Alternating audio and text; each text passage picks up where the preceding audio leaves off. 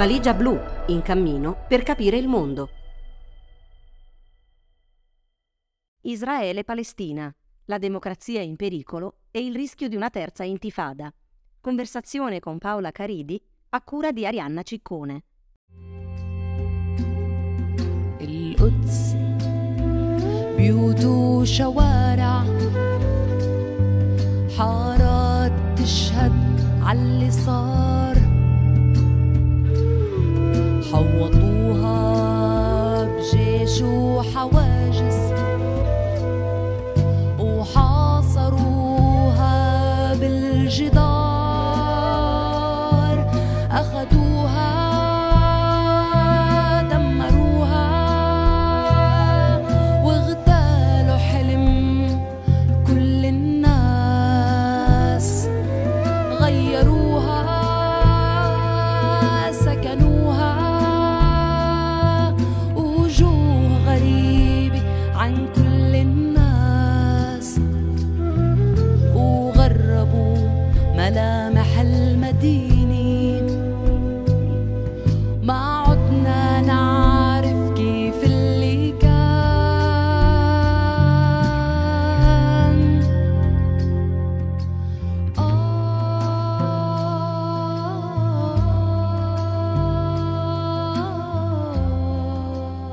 a Tel Aviv e in altre città, migliaia di cittadini scendono in piazza per protestare contro la riforma giudiziaria annunciata dal nuovo governo di destra estrema guidato da Benjamin Netanyahu, il governo più a destra della storia israeliana. Riforme che il giudice più stimato di tutta Israele, Aaron Barak, ex presidente della Corte Suprema, ha definito senza mezzi termini un golpe senza carri armati. Uno dei discorsi più netti apprezzati dalla piazza anti-Netanyahu è stato quello pronunciato da un'altra esponente del sistema giudiziario, un'altra giudice ex presidente della Corte Suprema, Ayala Procaccia. La sintesi: quando i giudici scendono in campo è perché la democrazia è a rischio. Il quotidiano israeliano Haaretz, riferimento dell'area di centrosinistra, ha comprato un'intera pagina sul New York Times con questo messaggio: la democrazia può morire anche alla luce del giorno. La settimana scorsa Anthony Blinken, il segretario di Stato americano in visita in Israele, ha impartito a Netanyahu una vera e propria lezione sull'importanza di una magistratura indipendente dello Stato di diritto. In questi stessi giorni si sono consumati gli ennesimi massacri che hanno segnato e continuano a segnare il più lungo conflitto del mondo. 10 morti palestinesi a Jenin, 7 israeliani a Gerusalemme. Una violenza solo più intensa del solito. Il 2022 è stato l'anno più sanguinoso dal 2005. L'inviato speciale dell'ONU è andato nei dettagli della violenza. Sono continuati gli scontri, le proteste, gli attacchi, le operazioni israeliane e la violenza dei coloni. Nel 2022 sino ad oggi sono stati uccisi in Cisgiordania e in Israele oltre 150 palestinesi e più di 20 israeliani, il più alto numero di vittime in molti anni. Del nuovo governo e della crisi istituzionale e democratica israeliana, di come questa possa ricadere brutalmente sulla vita dei palestinesi, già fortemente segnata dall'occupazione, e mettere definitivamente la parola fine alla soluzione 2 stati per 2 popoli, a cui ormai non crede quasi più nessuno, e di questa nuova e spaventosa ondata di violenza parliamo con Paola Caridi. Saggista e giornalista, esperta di storia delle relazioni internazionali, Paola Caridi da oltre 20 anni si occupa di Medio Oriente e Nord Africa, in particolare di Islam politico in Palestina ed Egitto. Grazie Paola per aver accettato l'invito di Valigia blu. Partiamo dalle proteste di queste settimane in Israele. Centinaia di migliaia di persone sono scese in piazza, non solo a Tel Aviv, in difesa della democrazia. Che cosa sta succedendo? Cosa prevede la riforma giudiziaria e perché è così pericolosa?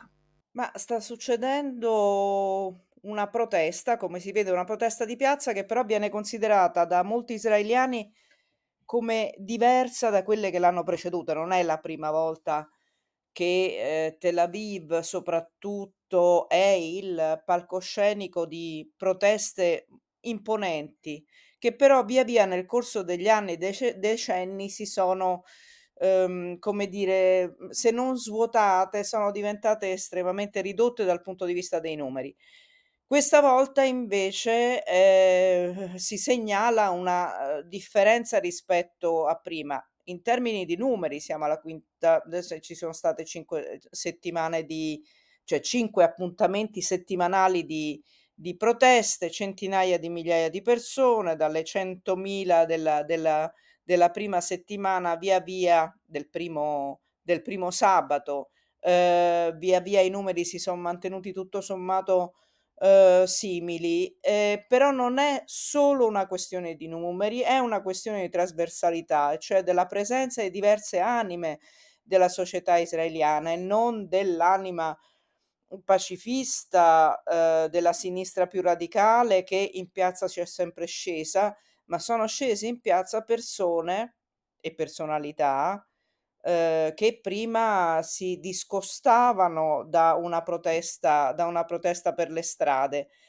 Questa volta non è così, e non è così proprio per quella riforma giudiziaria alla quale accennavi, che è una riforma che è giudiziaria, ma che soprattutto riguarda la separazione tra i poteri all'interno di una struttura statale. Quella che noi viviamo in Italia, cioè la separazione fra il sistema giudiziario e il sistema legislativo e il sistema esecutivo. Ebbene, il tentativo da parte del governo di questo governo Netanyahu, del sesto governo a guida Netanyahu, è quello di svuotare di potere l'apparato giudiziario israeliano, che è uno dei pilastri della costruzione dello Stato israeliano da sempre.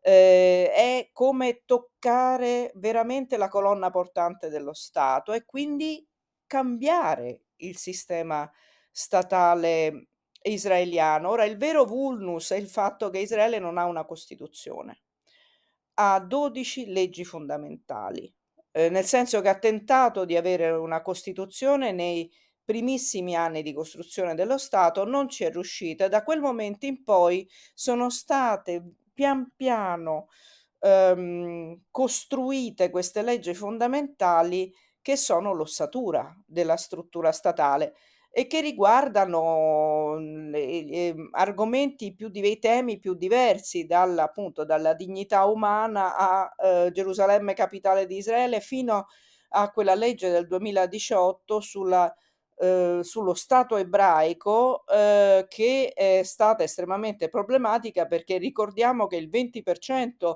della popolazione israeliana è costituita da palestinesi con cittadinanza israeliana, quindi definire lo Stato come Stato ebraico è stato veramente uno dei vulnus di questi ultimi anni riguardo all'essere democratico dello Stato israeliano.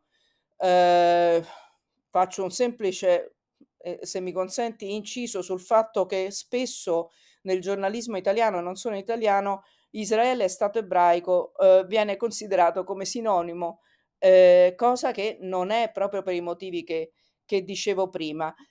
Quindi da una parte c'è un attacco alla separazione dei poteri, dall'altra c'è il tentativo di avere poteri molto più forti da parte dell'esecutivo. Perché mi concentro sull'esecutivo, quindi sul governo? Perché per la legge elettorale israeliana, per il sistema israeliano, vanno di pari passo le maggioranze con le maggioranze di governo, cioè c'è bisogno di una maggioranza di almeno 61 deputati della Knesset per sostenere il governo. Quindi la maggioranza alla Knesset rispecchia la maggioranza di governo. Cosa significa? Che una semplice maggioranza di 61 deputati su 120 può non solo legiferare, e questo è legittimo, ma potrebbe legiferare contro le leggi fondamentali dello Stato, e soprattutto nel caso in cui la Corte Suprema, scusa, non la Corte Costituzionale, ma la Corte Suprema dicesse: questa legge non può entrare in vigore perché è contro una delle leggi fondamentali dello Stato di Israele, la Knesset potrebbe ribaltare la decisione della Corte Suprema e addirittura annullarla. Questo significa, voglio dire, non bisogna avere lauree di nessun tipo per comprendere quanto questo tentativo da parte del governo Netanyahu mini alla radice la democraticità dello Stato di Israele. A proposito di democraticità, ti chiedo prima qual è il percorso di questa riforma, cioè secondo te le proteste riusciranno in qualche modo a fermare questo tentativo? Anzi, se mi rispondi subito, così poi dopo ti faccio l'altra domanda legata alla questione della democrazia in Israele. Non possiamo saperlo se la protesta riuscirà almeno a smorzare, a sminuire i termini di questa riforma, di queste riforme, perché se ce ne sono anche... Ci sono altre leggi che riguardano la polizia, che riguardano la presenza stessa di alcuni ministri molto problematici dal punto di vista delle loro posizioni riguardo ai palestinesi, come Bezalel Smotrich e soprattutto Itamar Ben-Gvir all'interno dei ministeri, quindi una legislazione che dia a un certo ministro più peso sulle questioni della difesa e sulle questioni della sicurezza nazionale all'interno di Israele. Quindi non sappiamo se le proteste riusciranno, perché è vero che c'è una maggioranza di destra nel paese, anche se alcuni dicono numeri alla mano che non è del tutto detto che la destra abbia una maggioranza nel paese, il che non vuol dire una maggioranza elettorale, vuol dire una maggioranza di israeliani che magari non sono andati a votare e che non sono di destra, però le persone, molte delle persone che sono lì in Israele, israeliani non palestinesi, israeliani di fede ebraica, riscontrano una differenza molto molto forte e sorprendente rispetto al passato. E torniamo alla questione della democrazia. Israele spesso viene definita come l'unica democrazia del Medio Oriente. Però io ti chiedo, si può davvero definire così un paese che da oltre 50 anni occupa i territori palestinesi e che restringe sempre di più i diritti dei cittadini palestinesi? Anche le proposte e le idee di questo nuovo governo, anche in questo senso, fanno abbastanza rabbrividire, poi magari ce ne parlerai, che si parla di togliere agli arabi israeliani anche il diritto di partecipare alle elezioni e di candidarsi al Parlamento. Ci parli di questo nuovo governo, che appunto viene definito più a destra della storia italiana, e se prima mi dai tuo parere sulla questione, si può chiamare democrazia un paese che occupa da 50 anni un altro paese? Allora, la questione appunto dell'unica democrazia del Medio Oriente, Israele come l'unica democrazia del Medio Oriente, è secondo me è estremamente problematica. E parto dalla lezione che i miei amici dell'ONU mi hanno sempre insegnato, la prima lezione, che una violazione non giustifica un'altra violazione. Perché, ripeto, una delle frasi che appunto chi mi conosce sa che ripeto spesso, perché una democrazia non si qualifica perché le altre non sono democrazie. Cioè, siccome non ci sono democrazie nel senso europeo in Medio Oriente e Nord Africa, allora sai che c'è? Allora definiamo il paese, che è molto più simile alla nostra struttura di democrazia liberale e occidentale, come l'unica democrazia. Però, come dicevi bene tu, e ci sono dei problemi seri nella democrazia israeliana. Quella che dicevo della legge fondamentale del 2018 sullo Stato ebraico, perché per come noi intendiamo la democrazia, un paese che, uno Stato che emargina il 20% della popolazione, non possiamo, è difficile considerarlo del tutto una democrazia compiuta. Se un paese contravviene a tutte le decisioni della comunità internazionale attraverso le risoluzioni del Consiglio di sicurezza dell'ONU e continua ad occupare militarmente, non solo militarmente, ma anche dal punto di vista amministrativo civile, un pezzo di terra, e cioè la Palestina, ci sono dei seri problemi dal punto di vista del suo assetto democratico. È quello che David Grossman ha sempre definito un cancro che rischia di non solo di svuotare, ma di di mettere in serio pericolo la democrazia israeliana, ed è quello che lui, questo cancro è l'occupazione della terra palestinese, della terra e delle persone all'interno della terra palestinese. Se come dire, lo stesso cambio di narrazione viene usato da Israele per cambiare le carte in tavola e dire che non è un'occupazione ma una terra contesa, che le colonie sono in una terra contesa e non più in una terra occupata, questo è un problema. Se tutte le più grandi organizzazioni di difesa dei diritti umani e dei diritti civili considerano quello che è in vigore ora in Cisgiordania e Gaza, anche ha un embargo, quindi non è occupata fisicamente dentro ma è occupata attorno ed è quindi chiusa come una gabbia, come un carcere. Se tutto questo viene considerato apartheid dalle più grandi, da tutte le organizzazioni di difesa dei diritti umani, c'è un problema nella democrazia israeliana e sono gli stessi israeliani a dirlo, non certo il governo al potere, ma questo è un serio problema anche nei nostri rapporti con Israele, anche nei rapporti fra Europa e Israele, non solo Italia e Israele ma Europa e Israele, perché è lo standard che si è abbassato, ed è vero che non si è abbassato solo in Israele, anche all'interno dell'Europa, e quindi... Lo abbiamo visto, no? Con l'Ungheria, con la Turchia.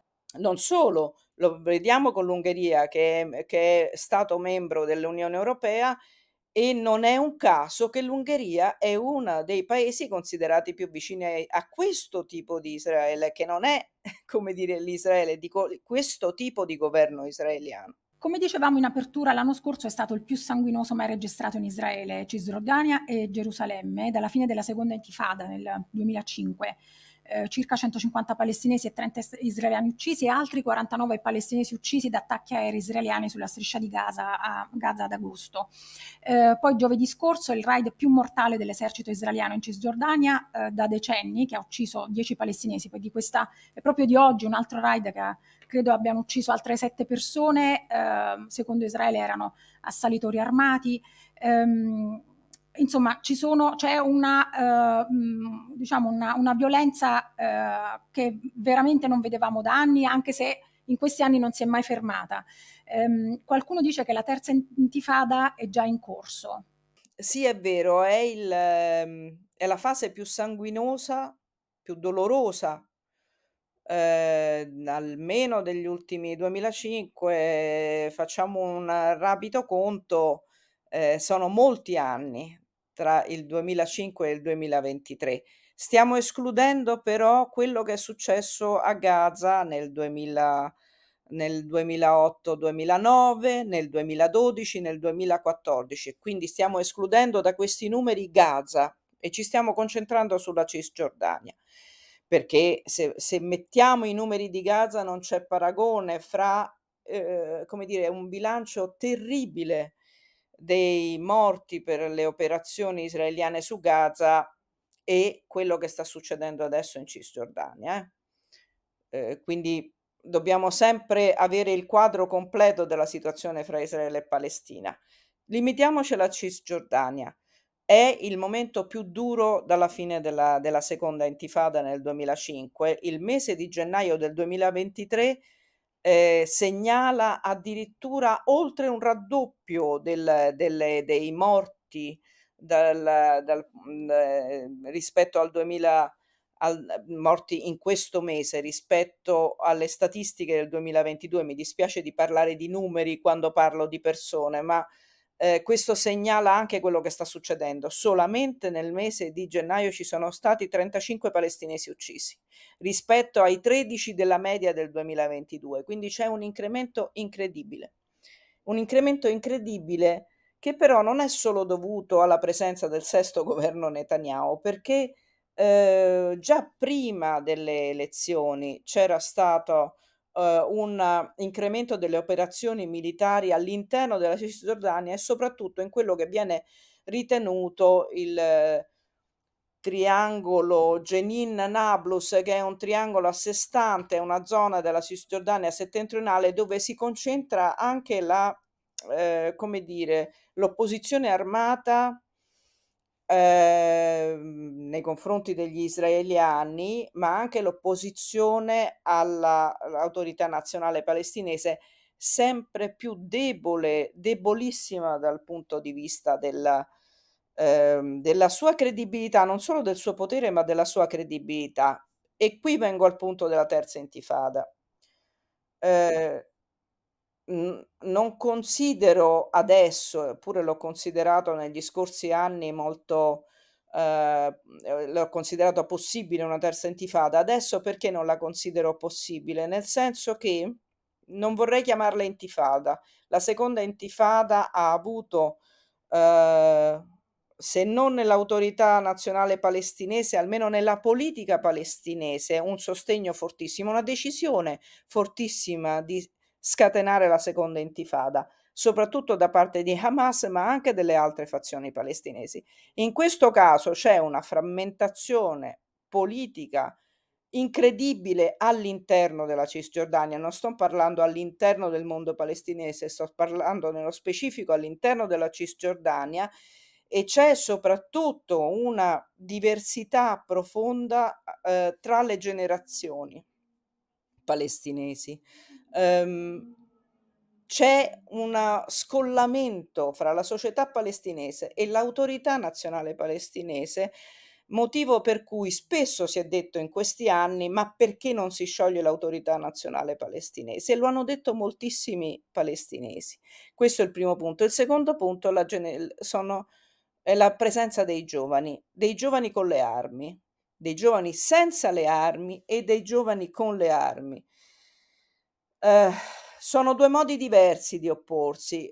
Quello dei giovani con le armi è un modo che fa, come dire, stride rispetto all'inquadramento nelle fazioni che c'era negli anni precedenti, perché è localizzato, è senza un'agenda politica chiara, non ha leader, ed è fatto di gruppi armati a Nablus, a Jenin, che non sono eterodiretti, e che, eterodiretti voglio dire dalle fazioni classiche, e che hanno deciso che non ne possono più, cioè che quello è il loro modo di reagire all'occupazione. C'è anche una parte non armata, c'è una parte non violenta di giovani palestinesi che non è riuscita finora ad ottenere nulla rispetto ai diritti umani, ai diritti civili, ai diritti di espressione, da tutte e due le parti, dall'autorità nazionale palestinese e da Israele. Questo fa sì che c'è un modo diverso di relazionarsi alla politica, di relazionarsi alla, come dire, al paradigma al quale siamo stati abituati negli scorsi 30 anni, il paradigma di Oslo, e che siamo in una fase nuova, completamente diversa, che non sappiamo come chiamare. Non sono del tutto certa che chiamarla intifada sia poi la definizione più corretta. Hai parlato prima di apartheid, e, lo vediamo, i palestinesi vedono gli insediamenti consumare sempre più terra e poche prospettive di cambiamento delle loro condizioni che non solo Amnesty International, ma anche Human Rights Watch e un relatore delle Nazioni Unite, così come il gruppo israeliano per i diritti umani B'Tselem, hanno descritto appunto come forma di apartheid, sebbene distinta da quella che abbiamo visto in Sudafrica. Tu cosa ne pensi di questo? Ma ci sono anche altre voci che dicono che apartheid non basta come definizione di quello che sta succedendo, nel senso che parliamo di una vera e propria non formale ma sostanziale annessione della Cisgiordania e di Gerusalemme Est all'interno di Israele, ma senza dare ai palestinesi di Gerusalemme Est e della Cisgiordania il diritto di voto, per esempio, soprattutto uguali diritti, quindi siamo oltre l'apartheid. le colonie sono sempre più forti, c'è una, come dire, c'è una deliberata occupazione della terra che non è solamente l'esercito israeliano all'interno della Cisgiordania, ma è la costruzione di vere e proprie città che hanno tutto, hanno la terra, hanno l'acqua, hanno le strade, hanno le infrastrutture e che prendono la terra senza che vi sia una qualsiasi possibilità sanzionatoria nei confronti di chi sta violando il diritto internazionale, chi sta violando proprio anche il proprio dovere di occupante, perché noi parliamo di diritti, ma dovremmo parlare di doveri della potenza occupante. Il dovere è quello di protezione degli occupati e di non fare cose che invece fa da decenni, quindi non solo occupare la terra, ma costruire, scacciare, cacciare via, non consentire agli studenti di andare a scuola, per esempio. Cioè ci sono moltissime violazioni quotidiane nei dettagli della vita quotidiana di cui noi non sappiamo nulla, a meno che non andiamo sul posto e le vediamo in atto. Cioè vediamo quelle violazioni in atto e questo è il vero nodo della questione ed è anche il problema per il quale poi si formano questi gruppi armati proprio nelle zone in cui gli insediamenti e le colonie sono molto più presenti, e non è una giustificazione dei gruppi armati, è un'analisi di quello che sta succedendo in un pezzo di terra molto piccolo in cui insistono colonie illegali accanto alle città palestinesi e una impossibilità di vita, di futuro, di sviluppo, di occupazione voglio dire di lavoro, che fa sì che poi le reazioni siano le più diverse e soprattutto che ci sia una disperazione in atto che non è più controllabile. È molto facile ascoltare i genitori che dicono: noi non controlliamo più i nostri ragazzi. D'altra parte l'abbiamo visto con il voto all'ONU su richiesta dell'Organizzazione per la Liberazione della Palestina. È stato appunto richiesto, cosa che tra l'altro non è stata molto coperta a livello mediatico, è stato richiesto un voto che riguardava proprio un giudizio legale alla Corte di Giustizia Internazionale dell'Aia se quella israeliana dei territori palestinesi fosse ancora un'occupazione o non già un'annessione, che è una richiesta ineccepibile, lo scriveva Ugo Tramballi sul Sole 24 Ore, soprattutto un modo legale, diplomatico e pacifico di lottare per l'indipendenza palestinese. Questo neanche va bene, cioè questo tipo di richiesta, che ripetiamo è una richiesta del tutto legittima, ineccepibile e pacifica, ha avuto una reazione violentissima da parte di Israele, che ha deciso addirittura di congelare i $40 milioni di ritenute fiscali che loro gestiscono che poi ridanno all'autorità palestinese, e loro hanno deciso appunto di congelare questi soldi, ovviamente creando difficoltà non indifferenti per l'autorità palestinese, ma anche c'è stata una reazione violenta anche dal punto di vista proprio verbale, di definizione di questa, ripetiamo, richiesta pacifica assolutamente legittima, che è stata definita terrorismo diplomatico palestinese per colpire Israele. E qui davvero è impressionante. Ma non è la prima volta che succede. Cioè, la narrazione su Israele e Palestina è sempre stata a corrente alternata, ma magari a corrente alternata. È stata una narrazione, ovviamente sono generiche, lo so benissimo che sono generiche in questo momento, ma è stata una narrazione che per la maggior parte ha dimenticato molti virgolette dettagli. Fra questi dettagli, per esempio, c'è il fatto che all'autorità nazionale palestinese sono arrivate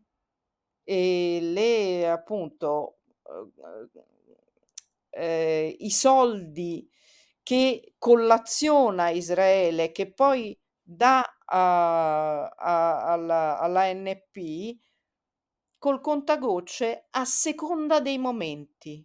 cioè a seconda del comportamento dell'autorità nazionale palestinese, a seconda di quello che succedeva sul terreno, a seconda delle posizioni tenute dai diversi governi palestinesi, Israele non ha consegnato ciò che andava consegnato dal punto di vista fiscale e delle imposte, e questo è anche questo contravviene, viola il diritto internazionale, ma su questo si è taciuto. Adesso a decidere questo ennesimo blocco è Bezalel Smotrich, che è uno degli alleati più forti di Netanyahu all'interno del governo più di destra della storia israeliana, e lui è uno dei due elementi di destra della compagine governativa israeliana. Quindi è per questo che fa più notizia, ma non è certo la prima volta che questo succede, né è la prima volta che come dire, il tipo di linguaggio diplomatico dei diplomatici israeliani sia stato così duro nei confronti non solo dei palestinesi, ma di chi sostiene sia a livello statale sia a livello di ONG posizioni diverse da quelle del governo israeliano di turno. Il tipo di linguaggio è stato sempre un linguaggio molto duro nel momento in cui ci si è discostati dalla posizione israeliana, ma non solo con questo governo israeliano. È come se la presenza di questo governo di destra facesse vedere più chiaramente cose che però ovviamente in dimensioni minori erano già successe negli anni e nei decenni precedenti, perché noi ci stiamo occupando di colonie adesso, ma le prime colonie in Cisgiordania sono state sostenute da governi laburisti in cui erano presenti premi Nobel per la pace. Questo non dobbiamo mai dimenticarcelo, perché altrimenti la storia si appiattisce sulla cronaca. Questo governo, come dici, di destra, estrema destra, che cosa ha in mente nei confronti appunto della relazione e dell'occupazione palestinese? Cioè, cosa ci dobbiamo aspettare, visto anche le figure che sono coinvolte in questa alleanza? Sono figure anche qualcuno condannato per incitazione all'odio, alla violenza e al razzismo. È una situazione problematica, difficile e preoccupante, non solo per la Cisgiordania, non solo per Gaza, non solo per Gerusalemme Est, ma per la stessa presenza palestinese all'interno di Israele. Parliamo di quel 20%, il 20% vuol dire quasi 2 milioni di persone che sono palestinesi con cittadinanza israeliana e sono soprattutto concentrati in alcune città, da Nazareth a Haifa a Lod, la palestinese Lidda, al cosiddetto triangolo di Al-Fahem. La presenza stessa dei palestinesi dentro Israele sarà più problematica perché lo si è già visto nel maggio del 2021, quando vi sono stati dei raid all'interno delle città in cui c'è più presenza di palestinesi, raid di israeliani radicali sia che abitano dentro Israele sia che abitano nelle colonie della Cisgiordania. Parliamo di un pezzo di terra molto piccolo, in cui nel caso degli israeliani che vivono nelle colonie in Cisgiordania è molto facile spostarsi, perché sono poche decine di chilometri fra una colonia nella zona di Nablus e per intenderci Lod, che è una città a due passi dall'aeroporto di Tel Aviv. Ci sono stati dei raid antipalestinesi. Ed è sempre più evidente che la presenza di ministri come soprattutto Itamar Ben-Gvir, appunto, che è uno di quelli che è stato inquisito per questioni razziali, che è l'espressione anche di un suprematismo israeliano evidente, o lo stesso Bezalel Smotrich, avranno un peso nel indirizzare la politica israeliana verso una diminuzione dei diritti dei palestinesi all'interno di Israele, Hanno parlato anche dell'uso della forza in modo completamente diverso rispetto a quello precedente riguardo ai palestinesi dentro Israele, ma la cosa fondamentale è che la stessa percezione da parte dei palestinesi dentro Israele cambia con la presenza del sesto governo Netanyahu. Perché? Perché fino a pochi anni fa, a pochissimi anni fa, i palestinesi con cittadinanza israeliana pensavano di aver finalmente raggiunto uno status che, se non era quello dell'eguaglianza con i loro connazionali israeliani, almeno avevano un modus vivendi che consentiva loro una maggiore libertà e sicuramente maggiori diritti. Quello che è successo, diciamo, dal 2020-2021 fino ad oggi ha fatto comprendere che queste le cose che avevano ottenuto in questi ultimi anni non sono permanenti, possono essere soggette a cambiamenti, a stravolgimenti, e quindi i loro stessi diritti di cittadinanza potrebbero cambiare. Questo cambiamento li rende più vicini, per esempio, ai palestinesi di Gerusalemme, che, ricordiamo, non sono cittadini israeliani, non sono cittadini palestinesi e hanno una residenza a Gerusalemme, pur essendo nati a Gerusalemme e provenendo da famiglie che sono lì da centinaia se non migliaia di anni, li rende precari, rende i palestinesi con cittadinanza israeliana precari quanto sono i palestinesi di Gerusalemme, precari quanto sono i palestinesi della Cisgiordania. Sembra una follia, ma è quello che sta succedendo in questi ultimi mesi e in questi ultimi anni. Qual è la via d'uscita? Io leggevo alcuni articoli sul Guardian e sul Washington Post e più o meno avevano la stessa proposta, considerando poi questa cosa scabrosa che, diciamo, sappiamo da sempre, però è esplosa ancora di più con l'atteggiamento dell'Occidente, l'appoggio dell'Occidente, America, Europa, all'Ucraina, e poi vediamo invece questo, no, permettere a Israele di fare quello che vuole nei territori palestinesi. E sia il Guardian che il Washington Post dicevano una cosa secondo me molto interessante, però voglio il tuo parere su, diciamo così, il grado di fattibilità di questa idea, cioè che l'unico modo per uscirne è un'alleanza, o almeno darsi la possibilità di uscirne, è un'alleanza fra gli israeliani che si oppongono a questo tipo di governo, all'occupazione dei territori palestinesi, e gli arabi palestinesi. Cioè, notavano entrambi gli autori di questi articoli che per esempio alle elezioni in cui ha vinto Netanyahu di poco, se fossero andati a votare lo stesso numero di arabi di quanti ebrei sono andati a votare, molto probabilmente Netanyahu non sarebbe oggi primo ministro. Che ne pensi di questo?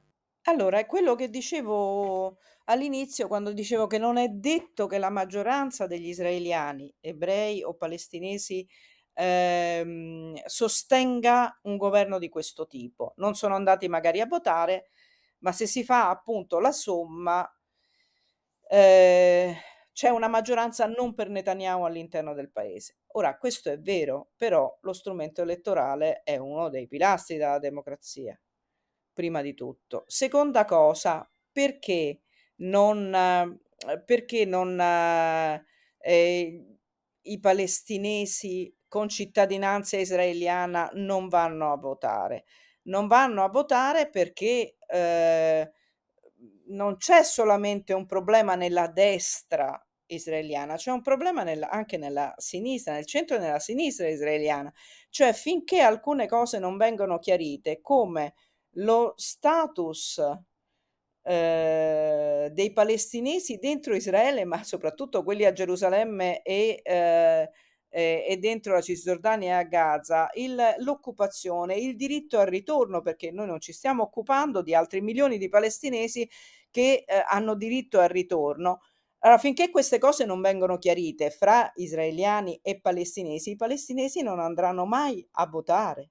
perché lo stesso problema si pone anche a Gerusalemme. Perché i palestinesi non vanno a votare per le municipali, per le elezioni comunali a Gerusalemme?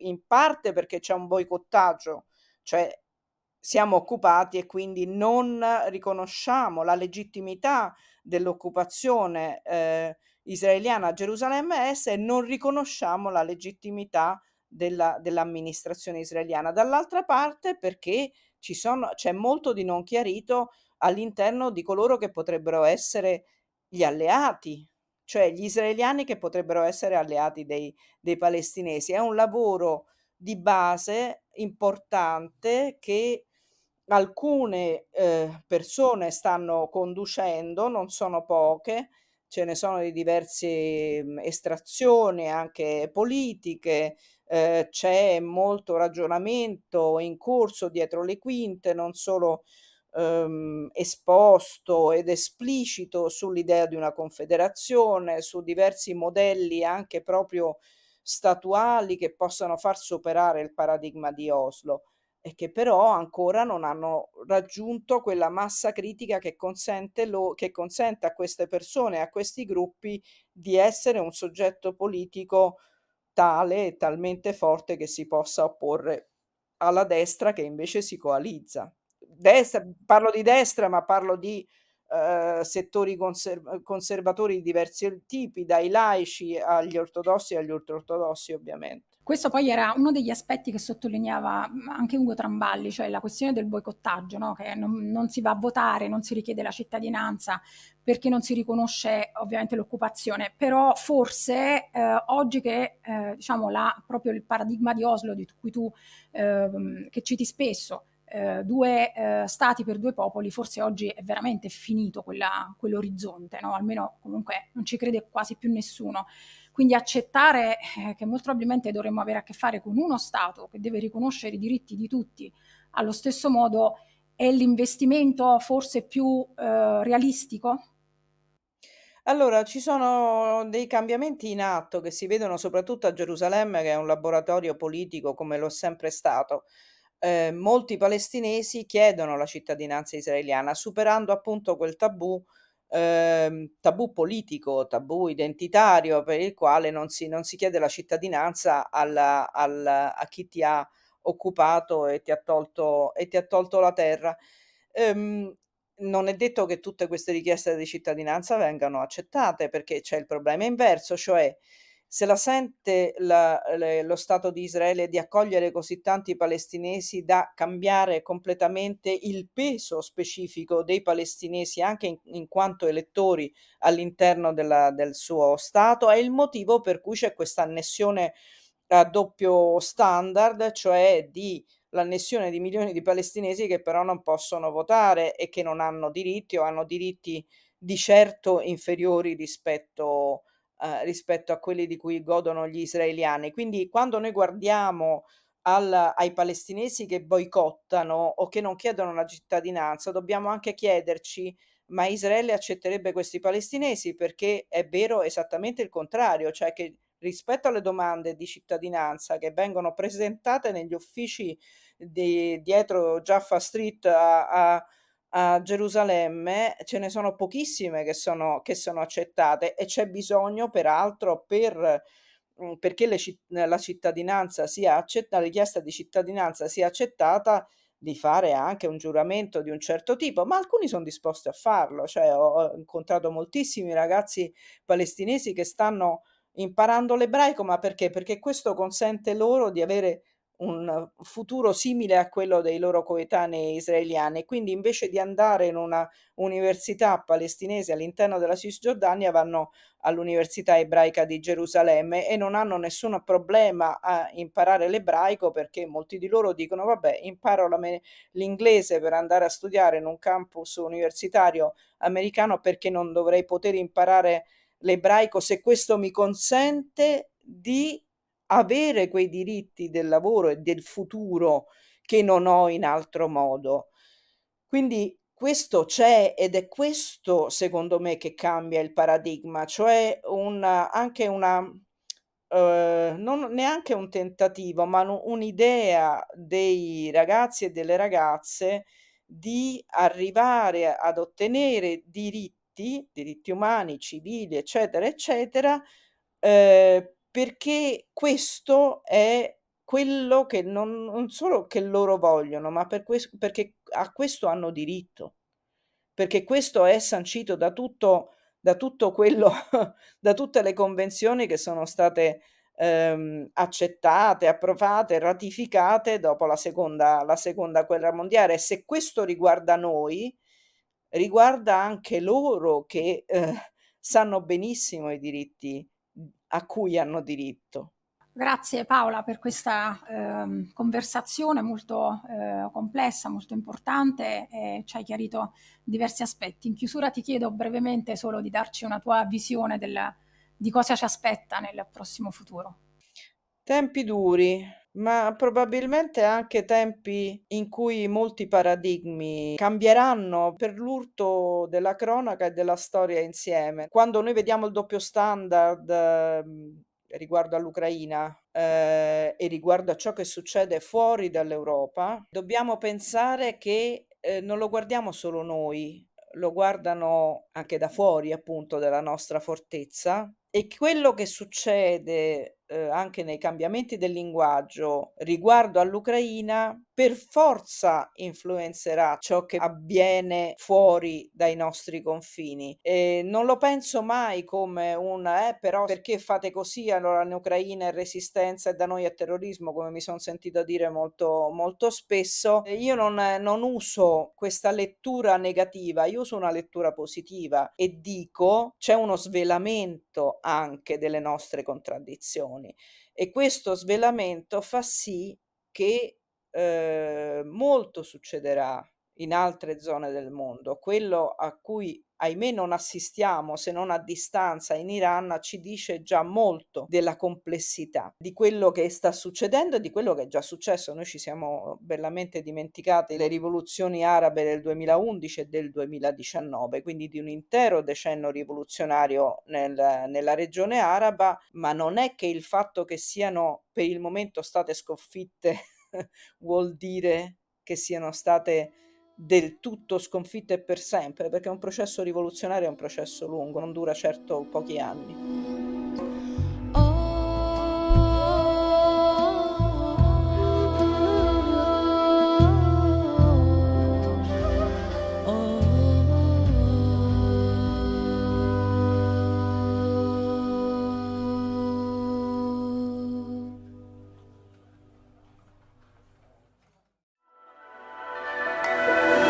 Valigia blu, in cammino per capire il mondo.